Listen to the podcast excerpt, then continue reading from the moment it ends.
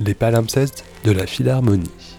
Le 4 novembre 2015, Bruno Moisan prononçait une conférence sur la symphonie pastorale de Beethoven.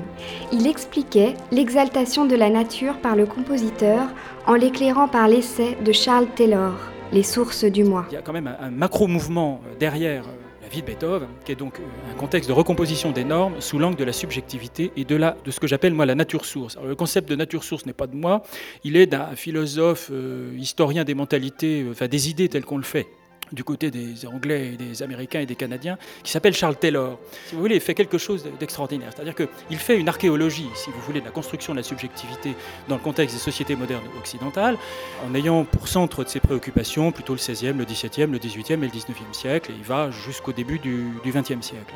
Alors, le, centre du bouquin de Taylor, c'est trois gros chapitres.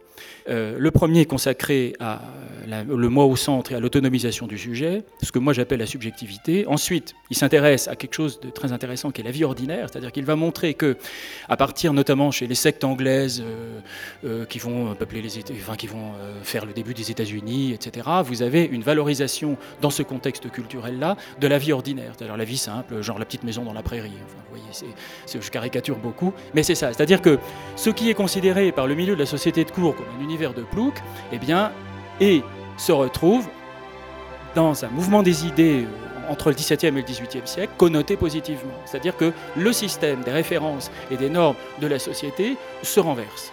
Et ça, c'est moi qui le rajoute. On ne peut pas penser ces évolutions-là sans comprendre qu'il y a une complémentarité entre l'émergence de la subjectivité d'un côté et les mutations du paradigme naturaliste au tournant du XVIIIe et du XIXe de l'autre. C'est-à-dire que ce sont, si vous voulez, deux choses qui se passent en même temps et qui sont interconnectées en quelque sorte. Et évidemment, vous me voyez arriver avec mes gros sabots, c'est vrai que s'il y a bien une œuvre qui me semble être à la jonction de la subjectivité et de la mutation du paradigme naturaliste, c'est évidemment bien la symphonie pastorale. Et moi, je rajoute, en paraphrasant Taylor et en le résumant, que dans la, valorisation du paradigme naturaliste, vous avez en même temps une valorisation de l'émotionnel. Taylor a des pages extraordinaires sur la mutation, si vous voulez, de la nature conçue par le regard de la raison, d'un côté, et la, la, nature qui passe du côté du sentiment. Mais qu'est-ce qui permet à l'homme de se sentir naturel et non artificiel? C'est évidemment sa vie émotionnelle.